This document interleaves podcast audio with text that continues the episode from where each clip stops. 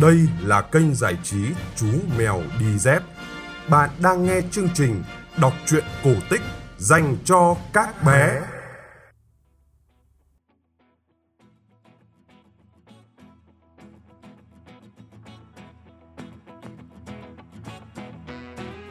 Yo yo yo, các bạn nhỏ đang làm gì đấy? Các bạn muốn nghe chuyện mới chưa? Nếu các bạn muốn thì hãy trật tự. Sau đây, Chú Mèo Đi Dép sẽ kể câu chuyện thứ 405 có tên là Chuyện anh chàng ma sách đi trốn nợ. Các bạn cùng lắng nghe nhé!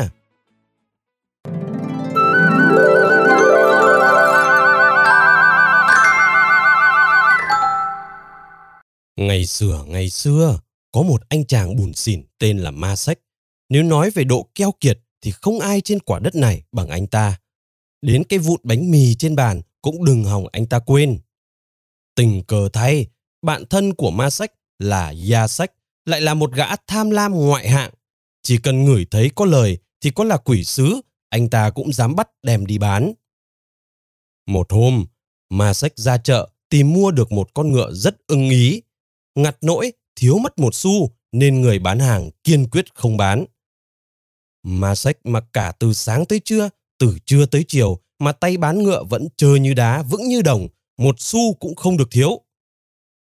Lằng nhằng mãi, người bán cáu tiết tuyên bố Ma Sách mà còn mặc cả thêm một câu, hắn sẽ bán ngay con ngựa cho người khác. Ma Sách thích con ngựa lắm, đành chạy đi tìm ông bạn thân Ya Sách để vay tiền. Ya Sách hỏi: "Cha nội, thế ông định bao giờ trả tiền tôi?" Ma Sách đáp bừa: "Đến lễ phục sinh tôi sẽ trả." Ya Sách cười rất tươi: "Cũng được, nhưng vay một xu thì phải trả một đồng." Ma Sách nhảy dựng lên như phải bỏng: "Ông ăn cướp tôi đấy hả ông bạn?" Ya Sách đáp: "Đừng nói vậy, ông không thích vay thì thôi, tôi có bắt ép ông đâu." Nghĩ đến con ngựa tuyệt đẹp đang đợi ở chợ, Ma Sách đáp bừa: Một đồng, ông đưa tiền đây." Thế là Ya Sách đưa cho Ma Sách một xu. Ma Sách chạy ra chợ, dắt được con ngựa về. Thế rồi lễ phục sinh đến, Ya Sách đến nhà Ma Sách đòi tiền. Thoáng thấy bóng Ya Sách từ xa, Ma Sách vội chạy về dặn vợ: "Này, cứ bảo là tôi chết rồi nghe không?" Dặn xong, anh ta cứ thế vội vàng leo lên cái ghế băng trong nhà kho, nằm nín thở giả chết. Ya Sách đến nơi, vợ Ma Sách nói đúng như lời chồng dặn. Ya Sách hỏi: "Thế anh ấy nằm đâu?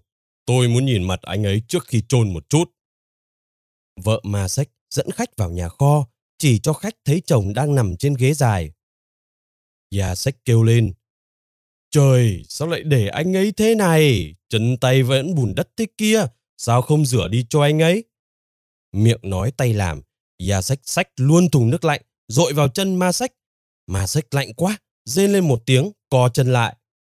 Ya Sách kêu lên: "À hà, cha nội, chết thế đấy hả? Thôi, đưa 1 đồng ra đây." Ma Sách đáp: "Xin anh tha lỗi, hiện thời đúng là 1 xu tôi cũng không có để trả anh.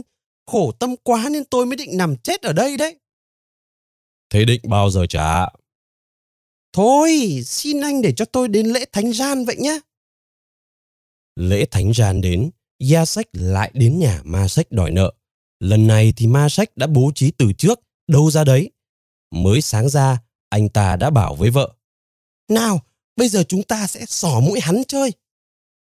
Anh ta nằm vào áo quan, bảo vợ đưa ra ngoài nghĩa địa, hạ huyệt xuống. Anh ta còn dặn vợ: "Mình lấy cái ván xếp lên giả làm mộ, để sau tôi còn chui lên nhé." Ya Sách đến, vợ Ma Sách bảo rằng chồng chị đã chết, mang chôn ngoài nghĩa địa rồi. Ya Sách đã biết tổng cái mưu của ông bạn thân, nhưng vẫn giả vờ sụt sùi nói với vợ Ma Sách: "Ôi chị ơi, xin chị hãy chỉ cho tôi mộ anh ấy nằm ở chỗ nào. Tôi muốn ra đấy, đọc cho anh ấy một bài kinh." Vợ Ma Sách dẫn khách ra ngoài nghĩa địa.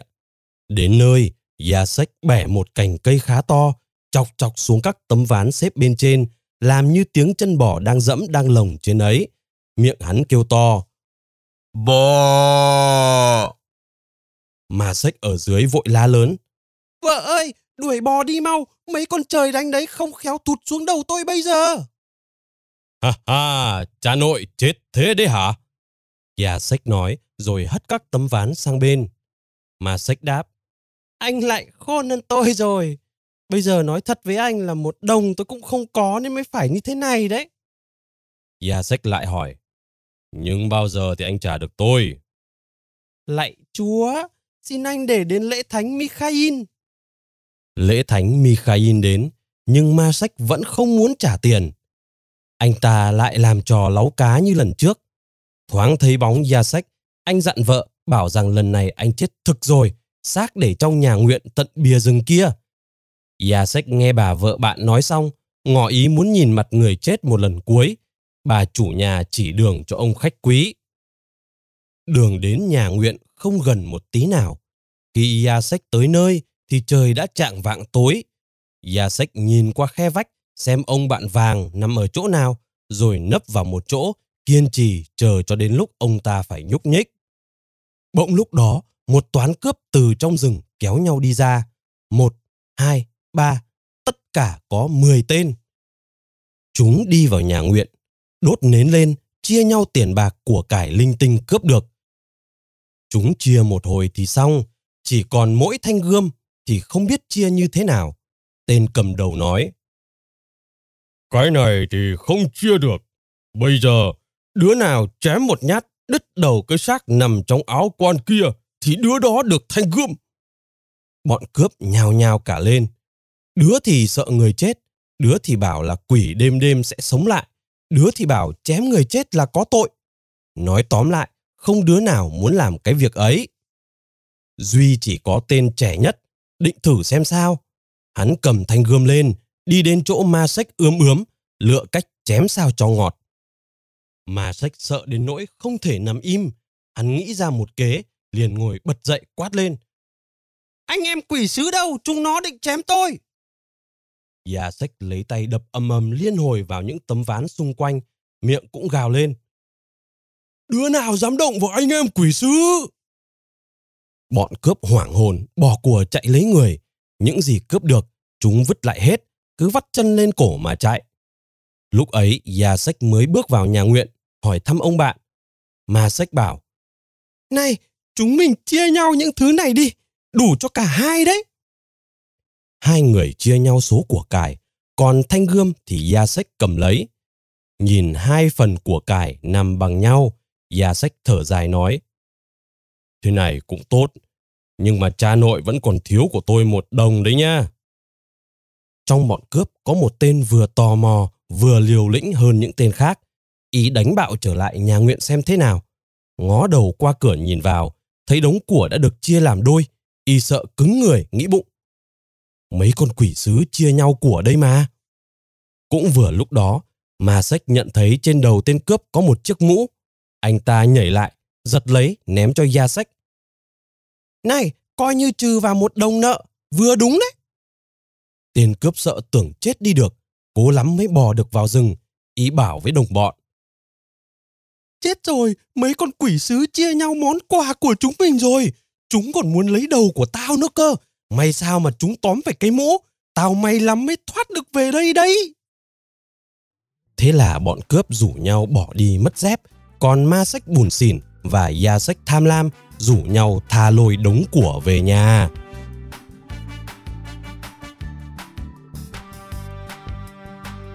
Các bạn vừa nghe xong câu chuyện cổ tích có tựa đề Chuyện anh chàng Ma Sách đi trốn nợ. Chuyện được phát trên kênh giải trí Chú Mèo Đi Dép. Kênh giải trí Chú Mèo Đi Dép đã có mặt trên Spotify, Apple Podcast và Google Podcast. Để ủng hộ chương trình có thể ra chuyện đều đặn, quý vị phụ huynh có thể donate vào tài khoản ngân hàng Tiên Phong Bank 00016008001, chủ tài khoản Nguyễn Phong Anh. Chúng ta sẽ gặp lại nhau trong chương trình kể chuyện vào 9 giờ tối mai. Còn bây giờ, xin chào và chúc các bé ngủ ngon.